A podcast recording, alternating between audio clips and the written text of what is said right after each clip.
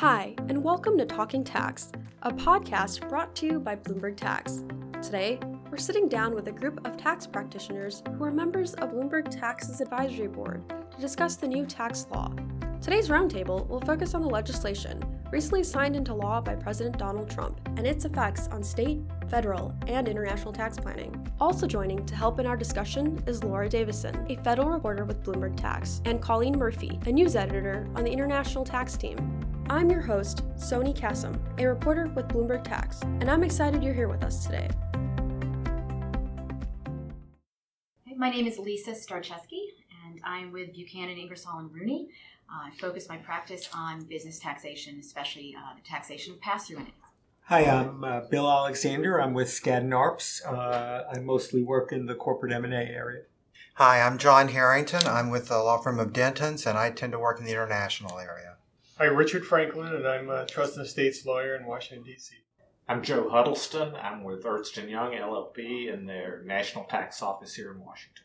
We asked Lisa Starczewski and Bill Alexander about tax planning opportunities for businesses, corporations, and pass-throughs. Here's what they had to say. I think everyone knows this, but I think it's very important just to, to think about it for a minute. We have this massive new tax act. It was signed into law December 22nd, and today it's January 9th. So we have all been digesting, reading, thinking, analyzing. We've had two and a half weeks. We've had prior versions, but there are significant differences between those versions and what we ended up with in some instances. And so the point is it's new. It's it's very new.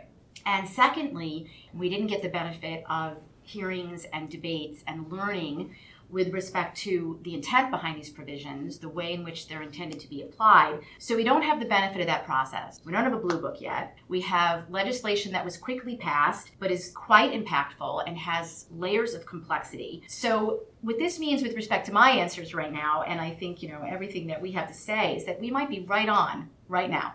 But there is a lot of additional guidance to come. Um, there is a lot more thought and time that I know I'm going to give to this, and I know my colleagues are going to give to this, and these answers are going to be fluid. With respect to planning opportunities, I mean, certainly there are opportunities to plan. Um, more of those opportunities will come as time goes by and as we understand more and we learn more about how these provisions interact with each other. Everyone wants to talk about choice of entity as you know a planning opportunity. We get calls from clients on choice of entity literally every day. Um, I personally don't believe, and I haven't talked to many people who believe that we're going to see this wholesale, you know, conversion to C corporations. Um, there are still a lot of benefits to operating um, in pass-through form that I think uh, trump, no pun intended, the reduced corporate tax rate. Um, it is still you know beneficial in many instances to be a pass-through, but there is no question that for people starting new businesses, choice of entity got a little bit more complicated, um, a little bit different than the items we focused on before. Um, in many cases, though, I think that when you do the modeling, staying put is often going to be the right answer. It's just not always going to be the right answer. I think with respect to the pass-through deduction, there's a lot of planning that can happen there. There are going to be ways, I think, to plan into the deduction and out of the wage and qualified property cap.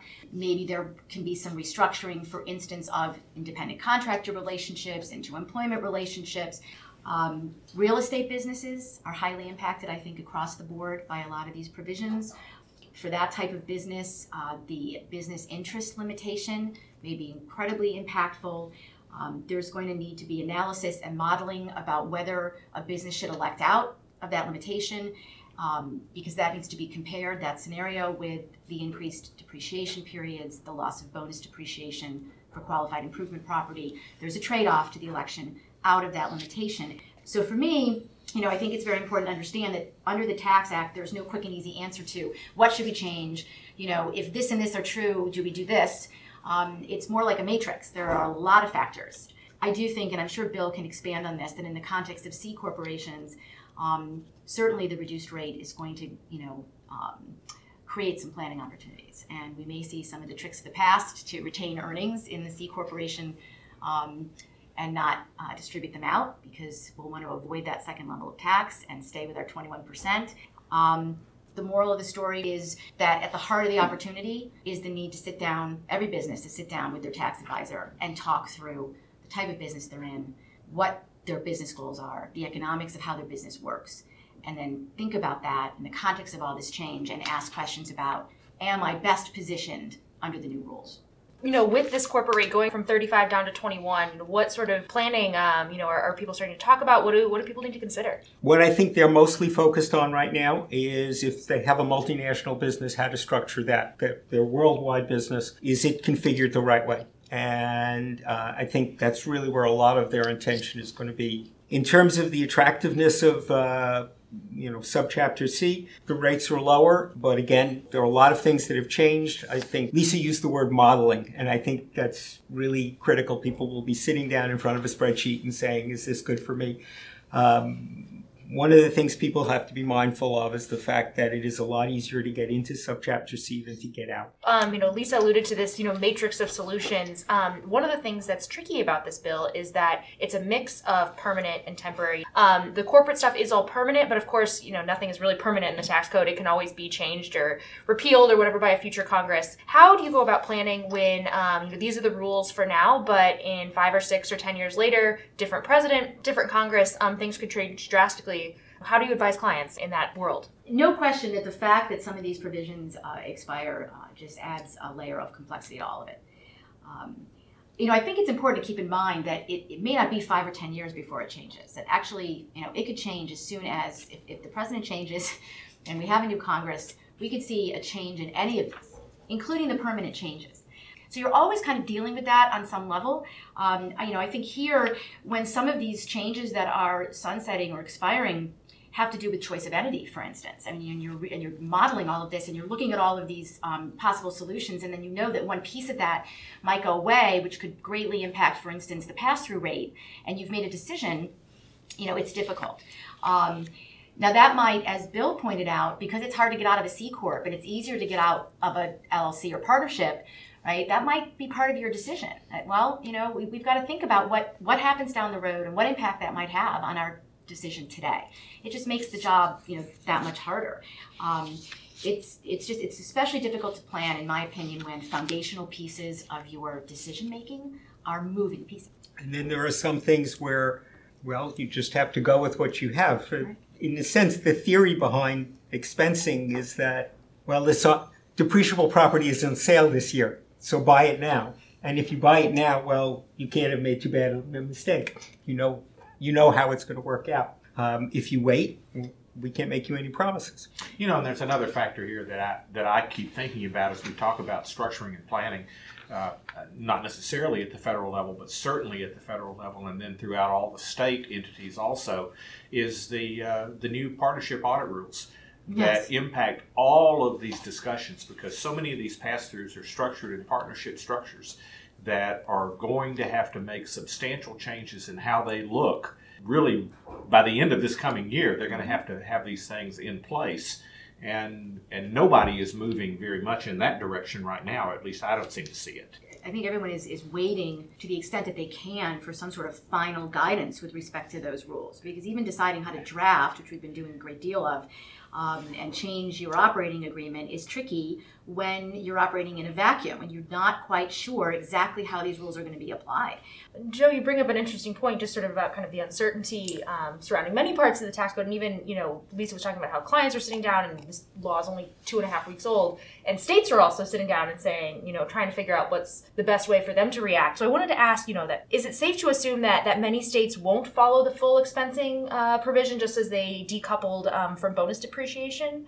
Sure. Let me give you a little uh, little background on what's going on in the states. Uh, certainly, last year and the year before, and while the projections are better this year, one of the key indications indications for the states is that they have missed their projections. Uh, somewhere close to 30 of the 50 states have substantially missed their revenue projections over the last couple of years. That's causing real problems. So when you add to that what the what's happening at the federal level, the likelihood that states would not decouple is very small. Some particular states might see a windfall, others might not, depending on repatriation issues. But largely states where they would see a revenue reduction, they clearly are going to decouple, much as they did with bonus depreciation before, both at the expensing level and in depreciation. But I find it very unlikely that states in their current economic situation are going to uh, ride any kind of a bus that results in a reduction in revenue for them. And so, what does that mean for for the pass through deduction, whether they couple or decouple from that? It, uh, it it clearly is a problem. The states are all over the board on how they treat pass-throughs, and uh, so it's it's highly unlikely that the states are going to do anything, as I mentioned before, that negatively impacts their revenue in the short term. So one of the the political hot button issues as this was moving through Congress, particularly in the House, was the you know what they were going to do with the SALT, the state and local tax deduction. So now the conversation, you know, obviously ended up with that $10,000 cap, which was pleasing to some, not so much to others. At the state level, they're talking about ways to um, sort of lessen the blow for residents, whether that be um, you know payroll taxes instead of um, income taxes, or creating a charitable deduction to fund public services. You know, does that sound like a viable way to get around this? You know, what do you how do you see that playing out uh, in the next couple years? There's a real distinction here between individual citizens of the state who are going to see a direct impact on themselves, particularly in those high tax states uh, that we we all know around the country, whether it's California, New York, Connecticut. The individual citizens are going to see an impact. The state governments, on the other hand, may not see anything but a but a marginal impact as a result of that. So there's the real question as between the two. Do the citizens in the state demand some kind of action? Because if you're talking about state revenues as a result of this cap, the, the alteration is going to be marginal. Richard, um, in the bill, we, the estate tax exemptions were doubled, not repealed, as uh, was initially the, the game plan. Um, so, what can we expect to see in, uh, in terms of how strategies change in the in the short term, and then also in 2026 when uh, the doubling uh, reverts back to what was previously current law? Great. Well, it, you're right that the the base exemption changed from five million to 10 million as indexed for inflation. So for an individual, that means 11.2 million is exempt from estate taxes, gift taxes during lifetime, and the GST exemptions also matches that amount. So that's 22.4 million for a married couple. That reduces the number of people subject to the estate tax from 0.02% to 0.01%. In effect, it repeals the estate tax for the vast majority of the population with a caveat as you alluded to, that this provision sunsets in 2026. The Act leaves the entire estate gift and GST system in place, which made it easy for this Congress to make the change, but it also makes it easy for you know future legislation to unwind these changes or simply leave them as they currently are and they will sunset in 2026. And while it seems like it's impossible to remember before November 8, 2016, the other candidate would have reduced the exclusion amount and increased the estate tax rate. So it's important to keep in mind these changes are really set up easily to um, you know be changed in the future.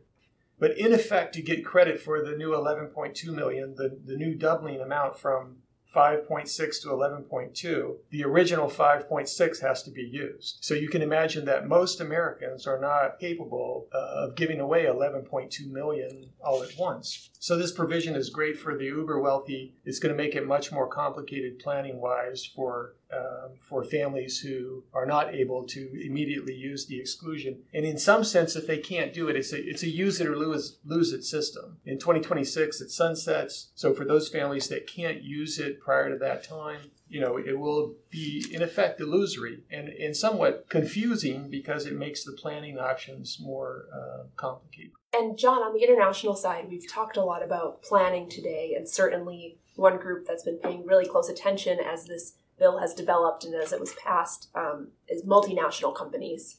So, what should companies with cross border operations consider as they're crafting a long term tax strategy? The company needs to decide, you know, whether it needs to change its structure, and that can be fundamental changes, like where the the um, the parent company is located, whether it's United States or somewhere somewhere else.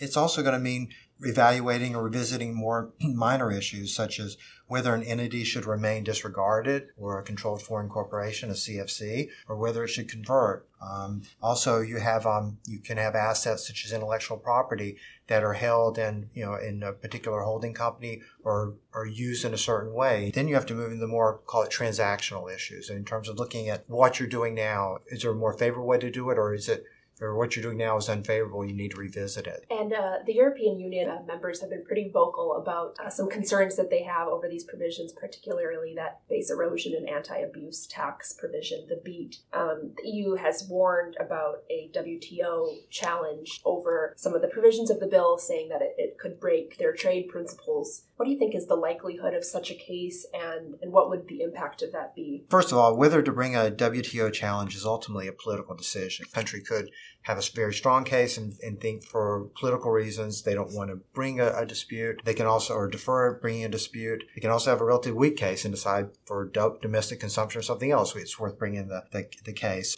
You also have to recognize, I mean, since the Ways and Means Committee and the Finance Committee have jurisdiction over trade as well as taxes, presumably they did take a close look at this in terms of feeling comfortable that this is compliant with our trade agreements. But having said that, being someone who on the Hill worked on the, the replacement of the Foreign Sales Corporation with the extraterritorial income regime and then replacement of the extraterritorial income regime um, uh, when I was at Treasury. That I mean, the track record of the United States on this isn't good. I mean, each time we seem to think we've found some way to to create an incentive for exports following the rules for consumption taxes without actually having a value added tax or, or sales tax.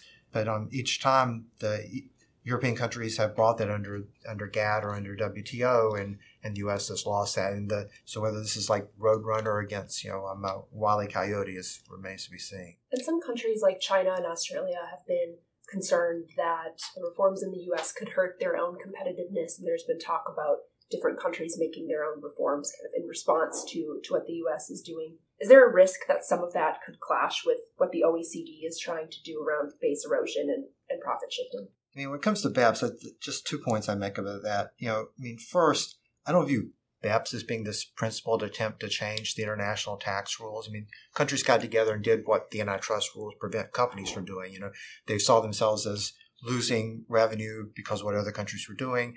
You know, they kind of they decided that they couldn't change their own rules without unless other countries tightened theirs. And so the United States did participate in, in the OECD as part of the BEPS process, but that was the executive branch, and it was also the executive branch in a prior administration. The, a lot of these international provisions really were generated, you know, through Congress, which wasn't really part of the BEPS process. Didn't have the same sort of buy-in that you'll see like in a parliamentary country where the Treasury, you know, the Treasury Department and the Parliament are are, are tied. You know, the, so so I think in that sort of sense, you know, there's not the same buy-in to BEPS that, that would have occurred um, and, and also BEPS, I think it's just reaching its natural progression where countries now are starting to implement BEPS, often taking unilateral actions. So I think to a certain extent, this is just kind of returning to the norm.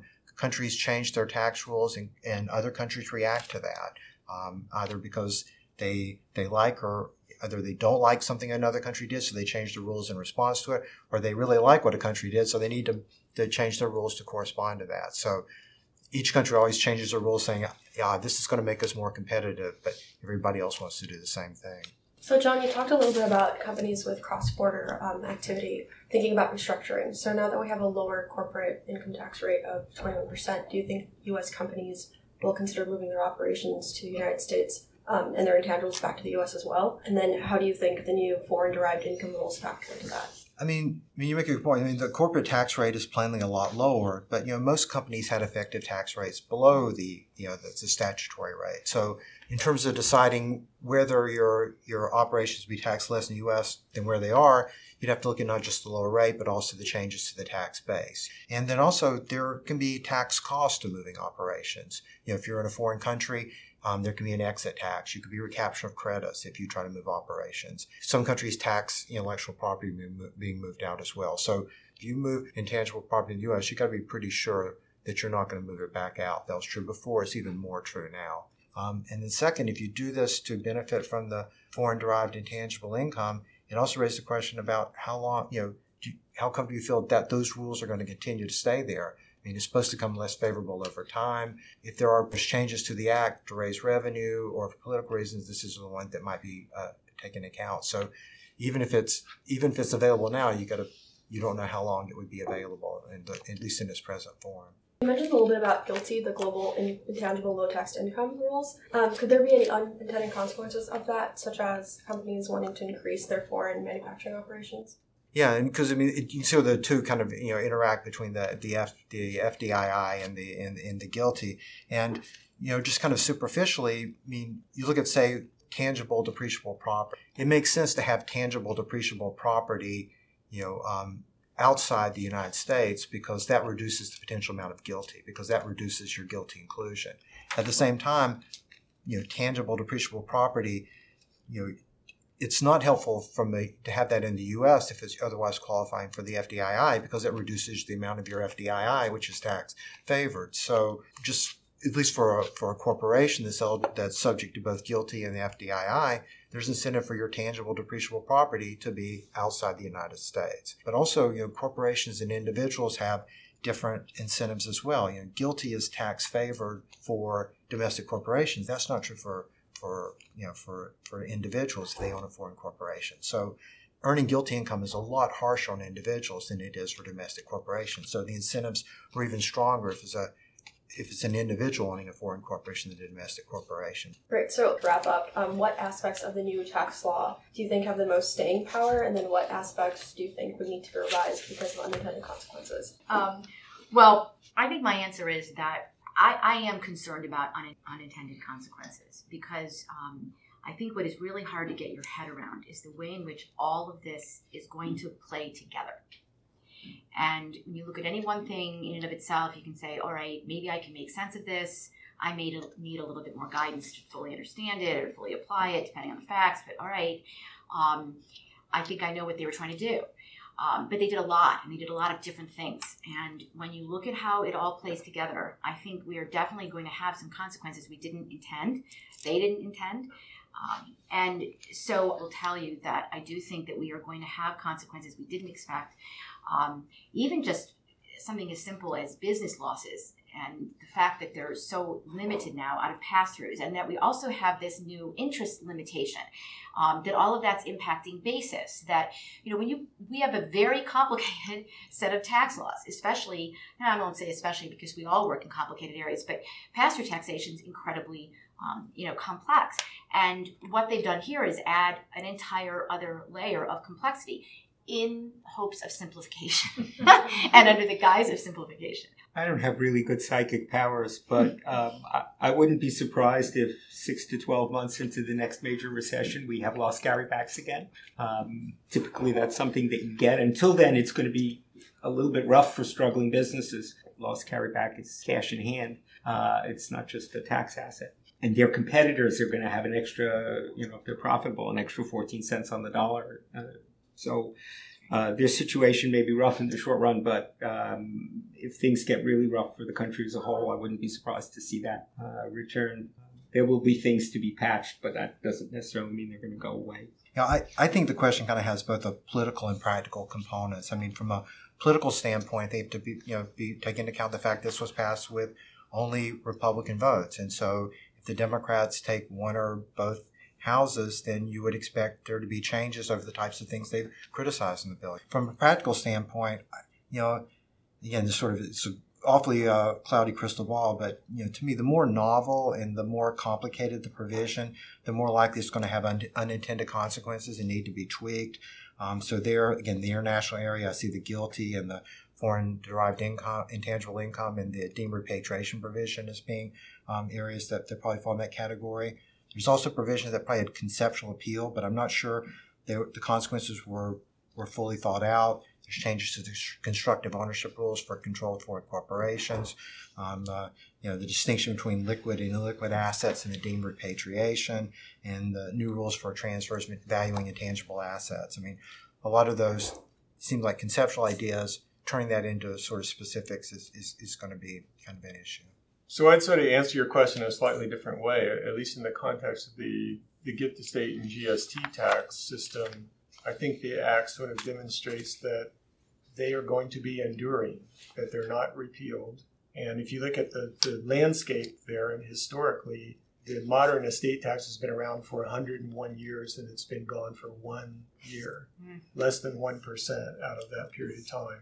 And when you look at first world countries, the United States, by some metrics, is the most unequal country for income and wealth inequality. So just looking at the landscape to me says the, the, the gift estate and GST tax system will endure. And some people are, you know, repeal is alluring, but I think it's ephemeral and it's imprudent if your idea is you want to preserve family wealth to rely on the vagaries of you know our government about keeping or not keeping the federal estate tax and even the carryover basis there'll be lots of games that people play with increasing the basis of assets which not only will affect the federal system but the, the states as well I think that uh, Lisa began this discussion by, by reminding us all that we're two or three weeks into this. And one thing that I, I believe will endure is that the relative significance of state and local taxes is increased, uh, both for the individual and for the corporations. And the scattershot approach that the states have always used will continue to be a huge problem for, for both corporate and individual planning some of the unintended consequences could well reach into the area of both corporate and individual migration. Do businesses, do individuals stay in the states they're in? Or if there are dramatic shifts in the relative tax burden, uh, do they begin to find other places to have their headquarters or to live? Uh, if you have a uh, effective tax burden in California, 50 or 60 percent, when the same entity can be in Tennessee and have a substantially 30 points less effective tax rate, there's some pretty strong incentives for, uh, for both corporate and individual migration. Uh, beyond that, we see some of the impacts at the state and local level can impact how municipalities or governments are able to fund themselves, how they're able to issue bonding, and whether or not the bond companies, the people who are providing public finance, are going to have to make adjustments relative to the calculations that have changed for them. So there are a lot of unintended consequences out there that we're just beginning to come to grips with and just beginning to question. So uh, Lisa's absolutely right. It's early. Ask these same questions next year. Well, thanks so much, everyone, for taking the time, and uh, we definitely will follow up with you as as this all sort of shakes out over the next months and, and coming years. Thanks for having Thanks. us. Yeah. Thank you for joining us today on Talking Tax. Make sure to follow us on Twitter at Bloomberg Tax and subscribe to the podcast on iTunes or SoundCloud to keep up with all the news surrounding the new tax law. Until next time, it's been a pleasure to have you here with us.